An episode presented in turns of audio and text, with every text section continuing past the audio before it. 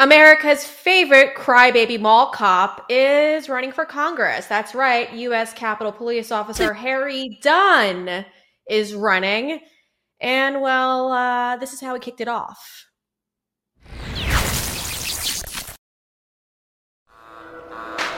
On this day, my role was as a Capitol Police officer.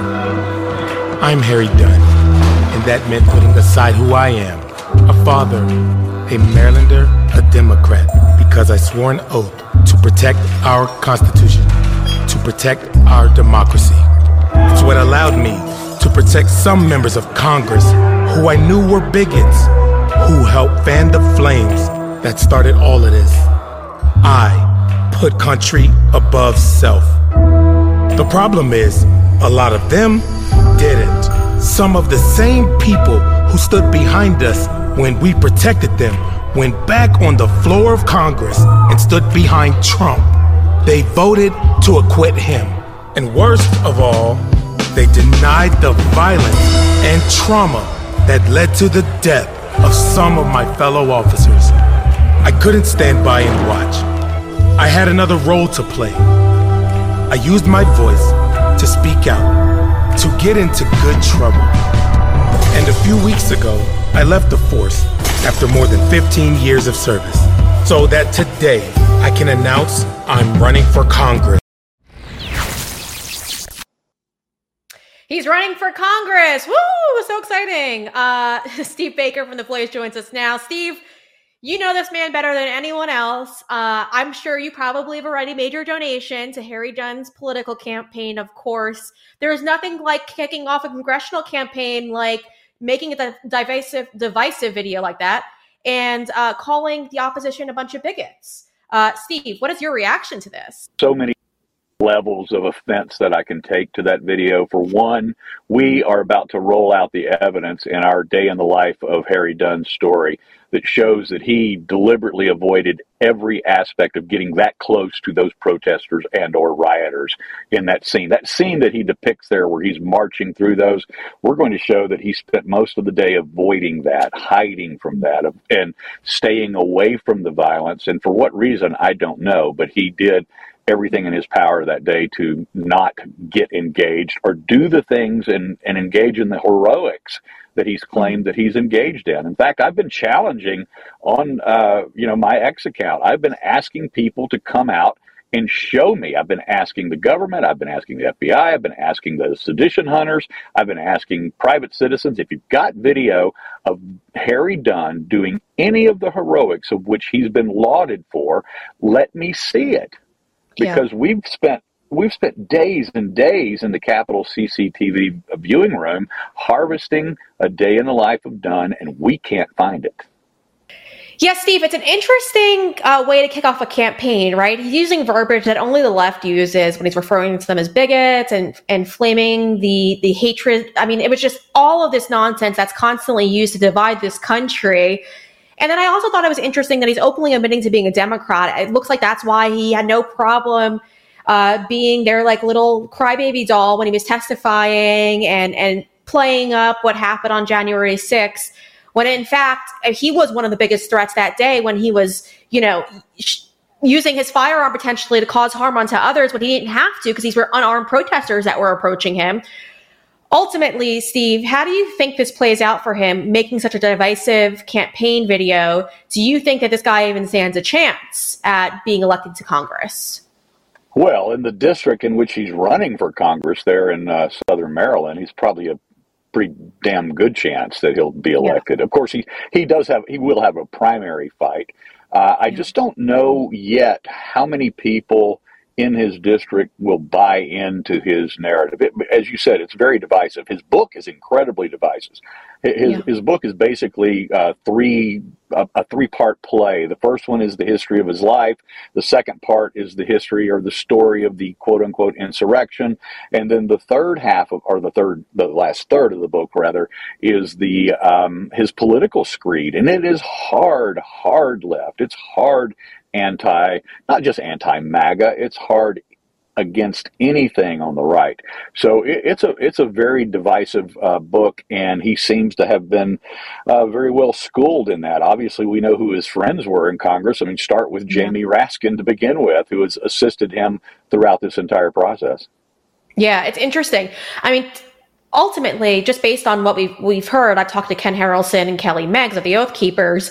Uh, they were the only ones there to help him that day, and they did so by creating a barrier between him and the protesters. And so, it's it's disgusting to see how much uh, lack of appreciation he has for these individuals and how he's vilifying vilifying all of them. And he did so on the stand. He lied, and we we could say that now with confidence because you've obtained uh, the footage from that day, and you know that the, the breakdown of, of the confrontation that he described doesn't match up with the video. And that's just based on somebody who came in and stepped in to back up his, his uh, officer Lazarus, who was Nancy Pelosi's security detail, I should add, uh, came in right. and tried to back up his claims. And you have the footage that shows that Officer Lazarus wasn't even in the area at the time of, of this kind of t- confrontation. And so it's interesting. It's all coming together. Uh, Steve, I don't know if you saw over the weekend, but Tucker Carlson released some uh, an interview with Congressman Clay Higgins, and in it he yes. said that there was over 200 informants he believes, and that's a that's a conservative number. Mm-hmm. Based on what you're looking at, do you think that there were about 200 federal assets that were there that day,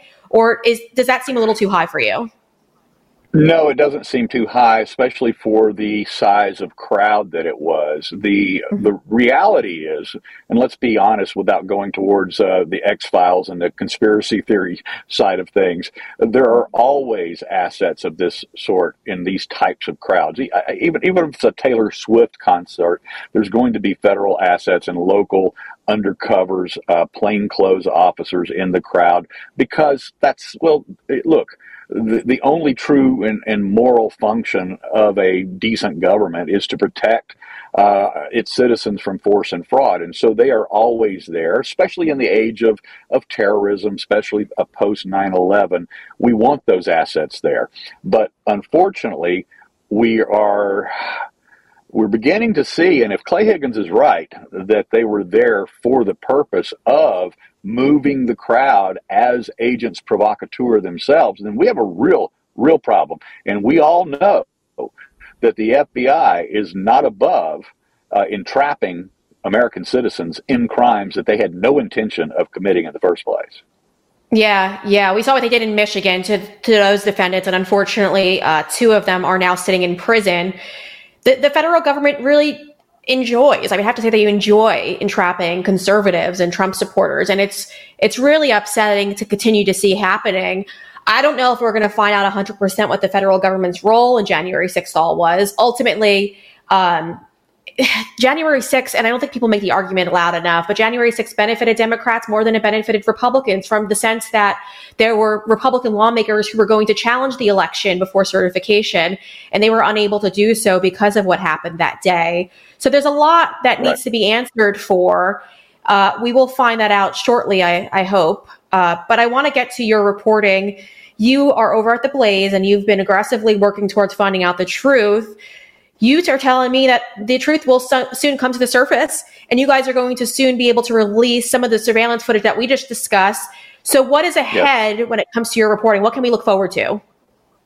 Well, the first thing is is that we finally have permission to release the actual videos to the uh, Special Agent David Lazarus story. He being the officer that corroborated uh, Dunn's testimony in the Oath Keepers trial, but he did so with false testimony himself, and that, of course, uh, is something that we've been waiting on since early October. Because if you recall, on the night before we were going to release that story and release those videos, Speaker McCarthy was vacated. His seat was vacated, and suddenly everything was put on hold. I mean, at the 11th hour, I received yeah. a call from the committee that is in charge of that video, and they said, You can't release it anymore. As soon as we lost the speaker, we lost our permission to give you permission to release that video. So we've been sitting on it, waiting, waiting, waiting until finally this got up to the top of the pile of Speaker Johnson's desk, and we finally were able to get permission to, to release that.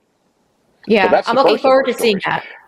Yeah. Yeah, and then and then we have been given, and we now have in our possession uh, all of this video that I mentioned earlier from Harry Dunn's Day in the Life of Dunn on January 6th, which we're about to do at least two parts on that. We we may have as many as uh, three more parts to his story to show, and then uh, after that we have, of course, an interesting story because it's going to be directly related to me and the current um, uh, prosecution that I'm facing from the Department of Justice for my coverage of January 6th that day.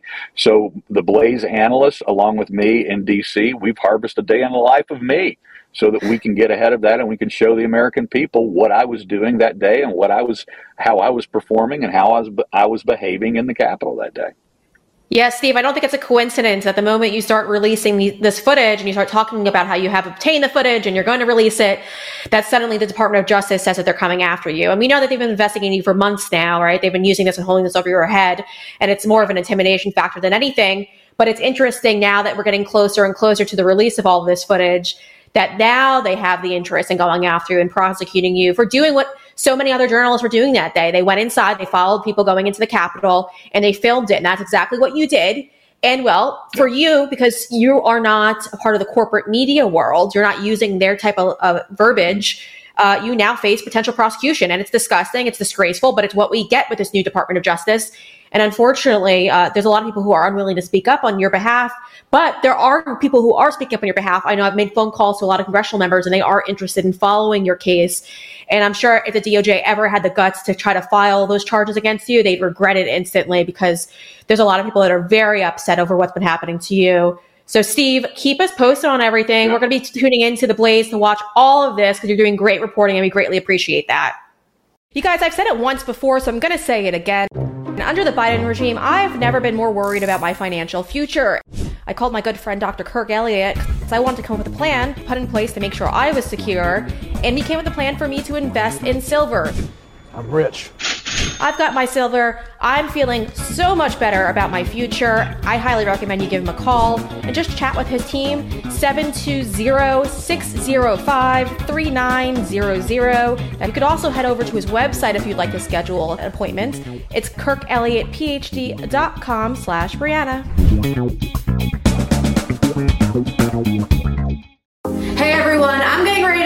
Right now, but before I go, I always have to put on some deodorant. And I used to look all the time for the best deodorant. I couldn't find it on the shelves at all until our good friends over at Give a Derm came out with a brand new deodorant.